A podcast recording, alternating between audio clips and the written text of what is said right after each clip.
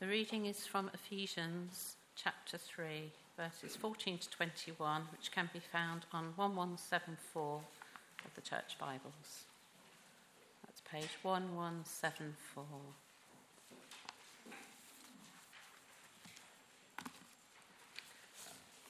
It's entitled A Prayer for the Ephesians. For this reason I kneel before the Father, from whom every family in heaven and on earth derives its name. I pray that out of his glorious riches he may strengthen you with power through his Spirit in your inner being, so that Christ may dwell in your hearts through faith. And I pray that you, being rooted and established in love, may have power, together with all the Lord's holy people, to grasp how wide and long and high and deep is the love of Christ, and to know this love that surpasses knowledge, that you may be filled to the measure of all the fullness of God. Now to him who is able to do immeasurably more than all we ask or imagine, according to his power that is at work within us, to him be the glory in the church and in Christ Jesus, throughout all generations, forever and ever. Amen.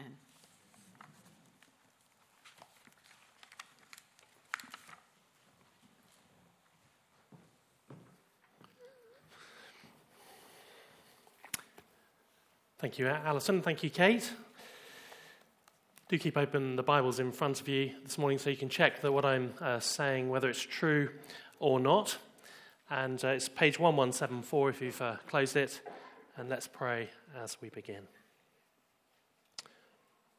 Our Father, were it not for our Lord Jesus Christ, it would be a presumption uh, to call you Father. But because of him and because of his cross, we come boldly this morning, asking that we would receive your word, uh, not as the word of Paul or any man, but as your holy word, uh, sent for our good. In Christ's name, amen. Amen. Well, God has not finished with us yet, and he's not finished with you, and he's not, thank God, finished with me either. He has not finished with his church. But what does the ideal church look like? I wonder what you would say. Uh, good teaching, great music, deep friendships, groups for you, for your kids, and most importantly, good coffee. But what does God say is the ideal church? We don't have to guess, actually, because that's what Ephesians four to six, which we'll be looking at over the coming months, describe for us. It is a place where there is no bitterness, slander, or impurity. There are no harsh or unkind words, where you can uh, be sure that people will speak the truth to you in love. It is a job. It is a place where uh, people do not feel uh, lonely, but are included, whatever their background, whatever their sex or marital status or skin colour. These things matter much less than being part of the Christian family. It is a place where playing your part is a joy, where you quickly forgive and are quickly forgiven, and it is a place where people are full of God's Spirit. Now, as you just hear those words, it may just sound a little bit saccharine, but if you drill down into them and, and think them through, I think you will probably admit that that is a place that you would love to belong to, and a place that your heart aches for. And as I say, we'll see more of that over the coming weeks and months. But there is a problem, and the problem is, how do we get to, to that place? How do we get there? The problem, you see, is me and you. So often... Um, We we know what it is that we, we should be like. So the, the problem isn't knowledge. The problem is power, spiritual power. And that's why in verse fourteen, Paul resumes the prayer that he half began back in verse one. He knows that the church is a right muddle and a right mess because it's filled with people like us who are a right muddle and a right mess. But he also knows that God has not finished with us. And so he kneels before the Father and prays for power. I pray, verse sixteen, that he may strengthen you with power. And I pray that you, verse eighteen, may have power. And verse twenty, and here really is the goal of the prayer, that his power would be at work within us. Paul is praying that we might experience God's power, and all to the glory of God. If his prayer in chapter one was for enlightenment, his prayer here is for enablement. If his prayer there was for perception of spiritual realities and all of the riches we have in Christ, his prayer here is for power to be able to grasp hold of those riches together. And God wants us to know not only that he has glorious riches, but that he wants to give to us in answer to our prayers, not out of his glorious riches, because it doesn't actually say that. Literally, it says, according to his glorious riches. It is the difference between the billionaire who um, tips in two hundred K and the billionaire who tips in two hundred million. It is a wonderful truth that God wants to give to us according to his glorious riches. And so wonderful that it does make me wonder why I'm, I am so prayerless most of the time. You and I need power. And our power supply comes to us through prayer. A simple analogy might just help us to grasp what's, what's going on in this letter. The church, or Ephesians one to three, are a little bit like um, my Fiat Punto H G T that I used to own in my early twenties. Bear with me, it really is. Um, this car was far faster than anything else I'd uh, driven before. It used to go like the clappers. It used to have a bass speaker in the back. It was proper boy racer and everything. It was even Christchurch-Banstead blue. It was a powerful car, at least uh, by my experience at that point. And Ephesians four to six are a bit like the journeys I would go on. But the prayer at the end of chapter three is like the fuel in the engine and my right foot. In other words, the power.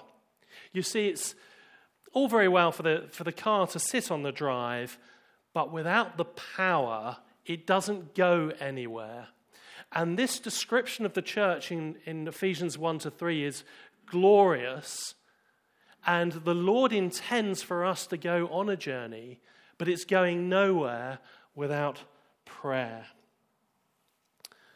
And so we come to this prayer, which has three steps, each one progressive. And we need to take them in sequence if we're to arrive at the goal of the prayer, which is verse twenty, and experience God's power at work within us. Well, here's the first step. The first step is there in verses sixteen and seventeen, for Christ to dwell, for Christ to dwell. God's Spirit must strengthen us for Christ to dwell in our hearts. If you just think about it, it, it is an awesome truth that he even wants to dwell in our hearts, our sinful hearts. But as we've been reminded in this letter already, through faith in his blood, it is a wonderful possibility. Nonetheless, when you hear about Christ wanting to dwell in our hearts, that might puzzle some of us. I mean, isn't Paul praying here for something which is already true of Christians by definition? Yes, the, the Bible teaches that a Christian, by definition, is someone in whom Christ already dwells. And Jesus himself says so in, in John chapter fourteen, for example. On that day, he says, you will realize that I'm in my Father and you are in me and I am in you. Paul also says it in Romans chapter eight. If anyone does not have the Spirit of Christ, they do not belong to Christ. So you're not a Christian if Christ doesn't dwell in your heart. So what's going on? Well, I think the clue for us is in this verb to dwell, which is actually a very strong verb. It's, it's the difference between living somewhere and settling down. It's, it's, it's the difference between a temporary resident and a permanent resident. Lots of very kind people have welcomed uh, Ukrainians uh, into their homes at the moment. And uh, my guess is that in most circumstances that the understanding was that that would be a temporary rather than a permanent arrangement. Uh, after all, you probably haven't let them uh, do the extension or paint the walls blue and yellow Ukrainian yet. But when Jesus Christ moves into somebody's life, he comes in as Lord, and his intention is not to be a temporary resident, but to settle down and to be a permanent resident and to be comfortable there. Our Lord Jesus says, your heart is my home, and I want to be comfortable. And so the question we all must ask is, how comfortable is the Lord Jesus in our hearts? It's a challenging question because we need to ask, is he comfortable in every room of our hearts? What about the study, the place where our mind and our thoughts and our work are? Is Jesus Christ comfortable there? What about the dining room, where our appetites and desires are met? What is it we long for? What is it that satisfies us? Is Jesus at home with that? And what if Jesus were to visit your living room and eavesdrop on your conversations with your wife, your husband, your family, your friends? What if he were to watch the way you treat them? How comfy is he?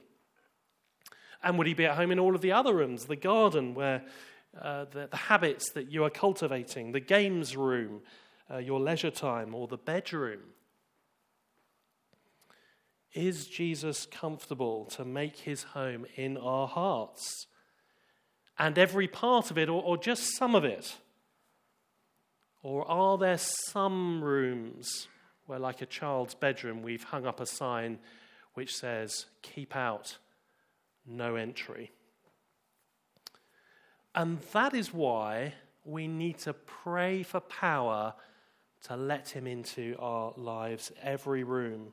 Jesus is either Lord of all or not at all.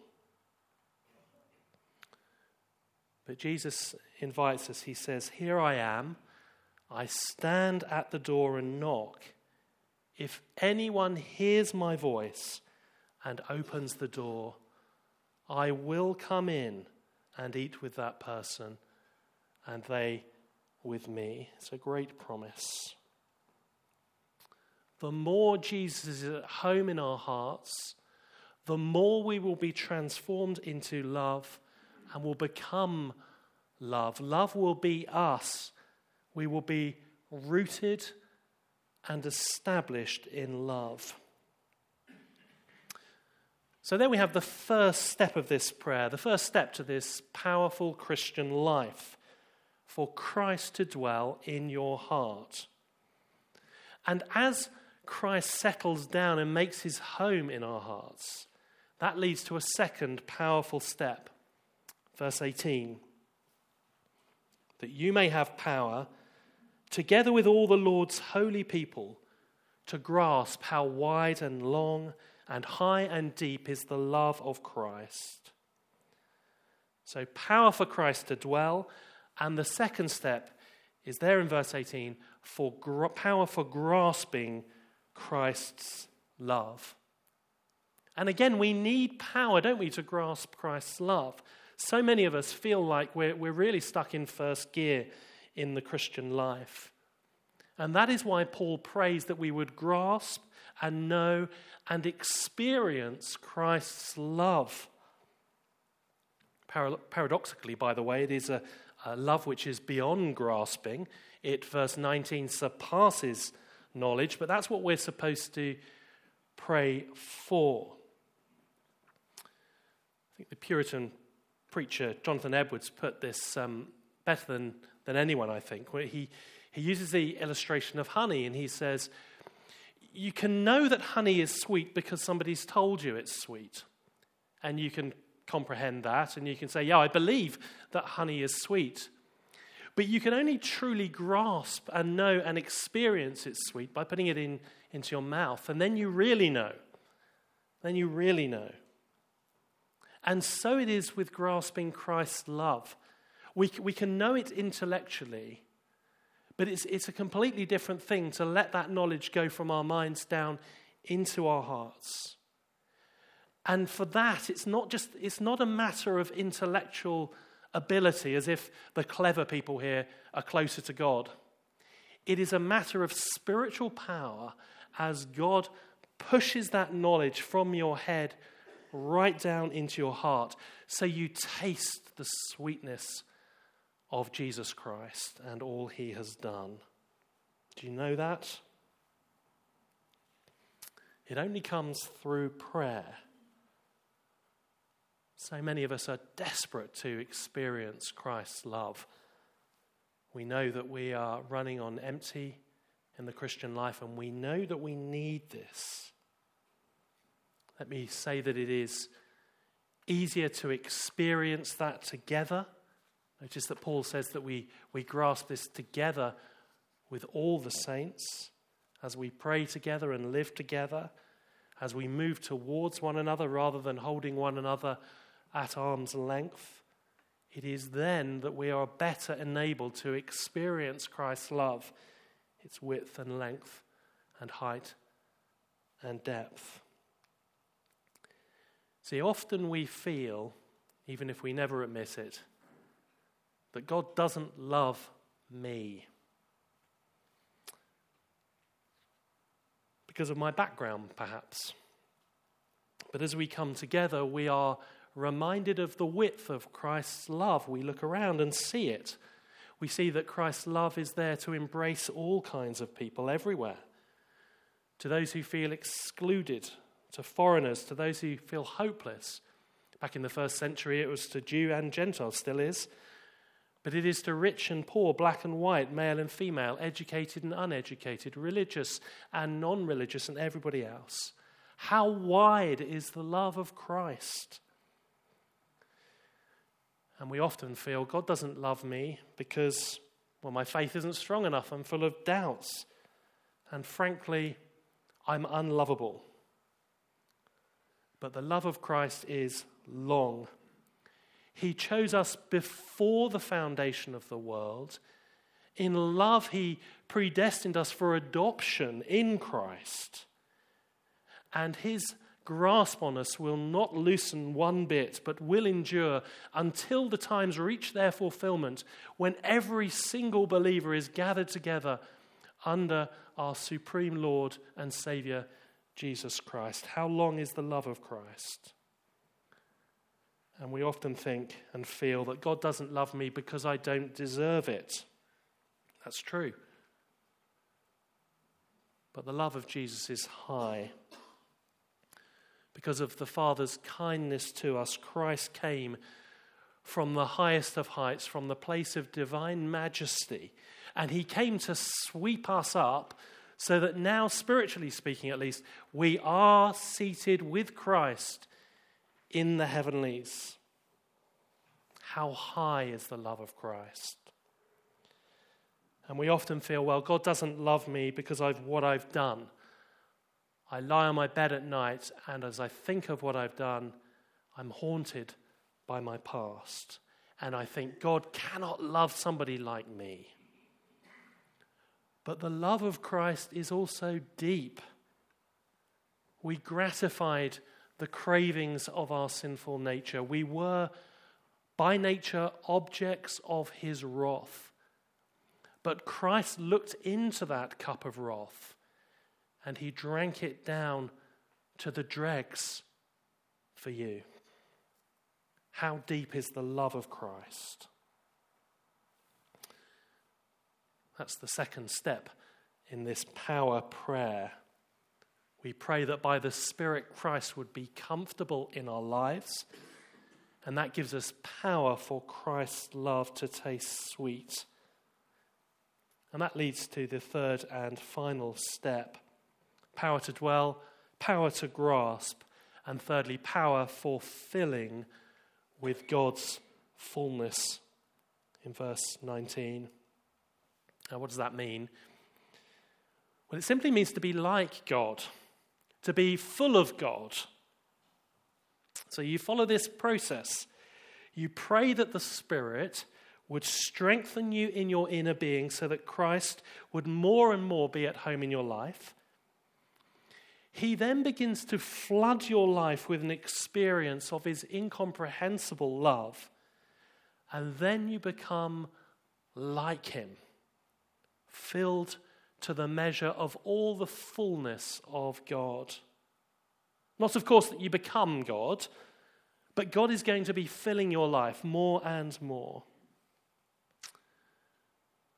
So making sandcastles on the on the beach with my son last summer, um, I'd send him um, to get a bucket of water, and he'd come back with, with a bucket of ocean.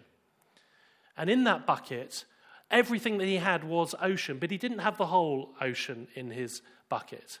But it was all ocean. Well, we cannot contain God in his vast infinitude within us, but we can be full of God.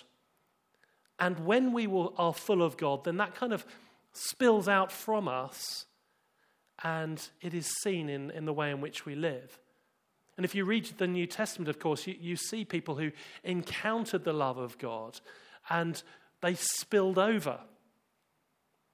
Think of Zacchaeus. Christ loved me, take my money, he says. Or the female prostitute. Christ loved me, well, I'll break open this expensive jar of perfume and show my love for Jesus Christ. And, and so now we can see why it is that God's power can be at work within us. It's because God himself can be within us. Just as God filled tabernacle and temple in the Old Testament, now he fills his church, and he fills every, every believer in him, if you are that, so that we can be filled to the measure of all the fullness of God. Maybe you say, well, I'm, I've been coming along to this church for a while, but I'm not experiencing, I'm not seeing uh, this power at work in my life. And I guess the question is, are you praying for it? No prayer, no power. Or maybe you say, well, I have prayed, but I still don't experience the power. And maybe we need to ask, well, have I prayed this prayer? Not generally, this prayer. See, our prayers reveal our, our deepest heart's desire. What we pray for is, is what we really want. If we check our WhatsApp messages, the last things we've asked for prayer for, what would it contain? Would it, would it be th- this? Other stuff? Yes. But what about prayer for, prayer for this?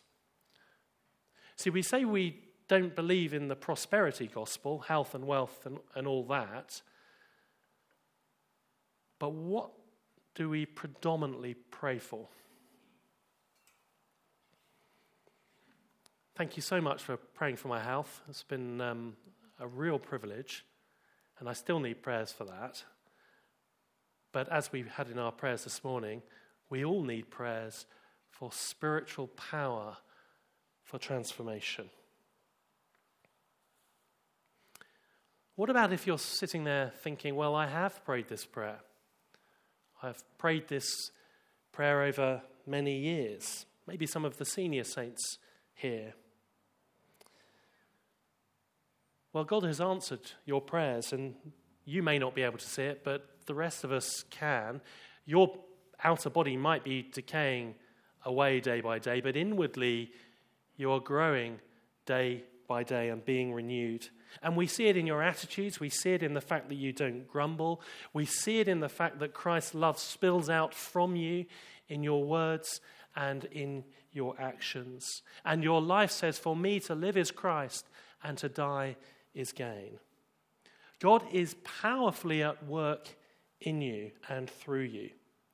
Now, you might not be able to run the youth group anymore, but that doesn't matter. Because when we see you, we have an aim, a goal. We think, well, when I grow up, I want to be like you. And you give us hope. You give us hope that God has not finished with us, that we can change, that we can be different. See, we're all asking, can God really work in me and through me? And the answer is yes, if we ask him to. That's why these final couple of verses is so important. Verse twenty, to him who is able. To him who is able to do. To him who is able to do more. To him who is able to do immeasurably more. To him who is able to do immeasurably more than all we ask. To him who is able to do immeasurably more than all we ask or imagine. Can he do it? You bet he can do it. See, we think that God can't give us the power to forgive that person or the power to clean up that room in our heart that we have not been letting him in to, or the power to move towards and love those around us with joy. Think again, says Paul. It only takes a moment to call nine nine nine, but think what great resources it brings to us. And our God doesn't go on strike. Commit to praying this brief, simple prayer. Lord, would you strengthen me so that Christ might dwell in my heart? Would you give me power to taste Christ's love? And would you fill my work, life and work through me? You can know his power at work in your life. How? It's very simple. You just need to ask for it. Now to him who is able to do immeasurably more than all we ask or imagine, according to his power that is at work within us, to him be glory in the church and in Christ Jesus through all generations, forever and ever. Amen.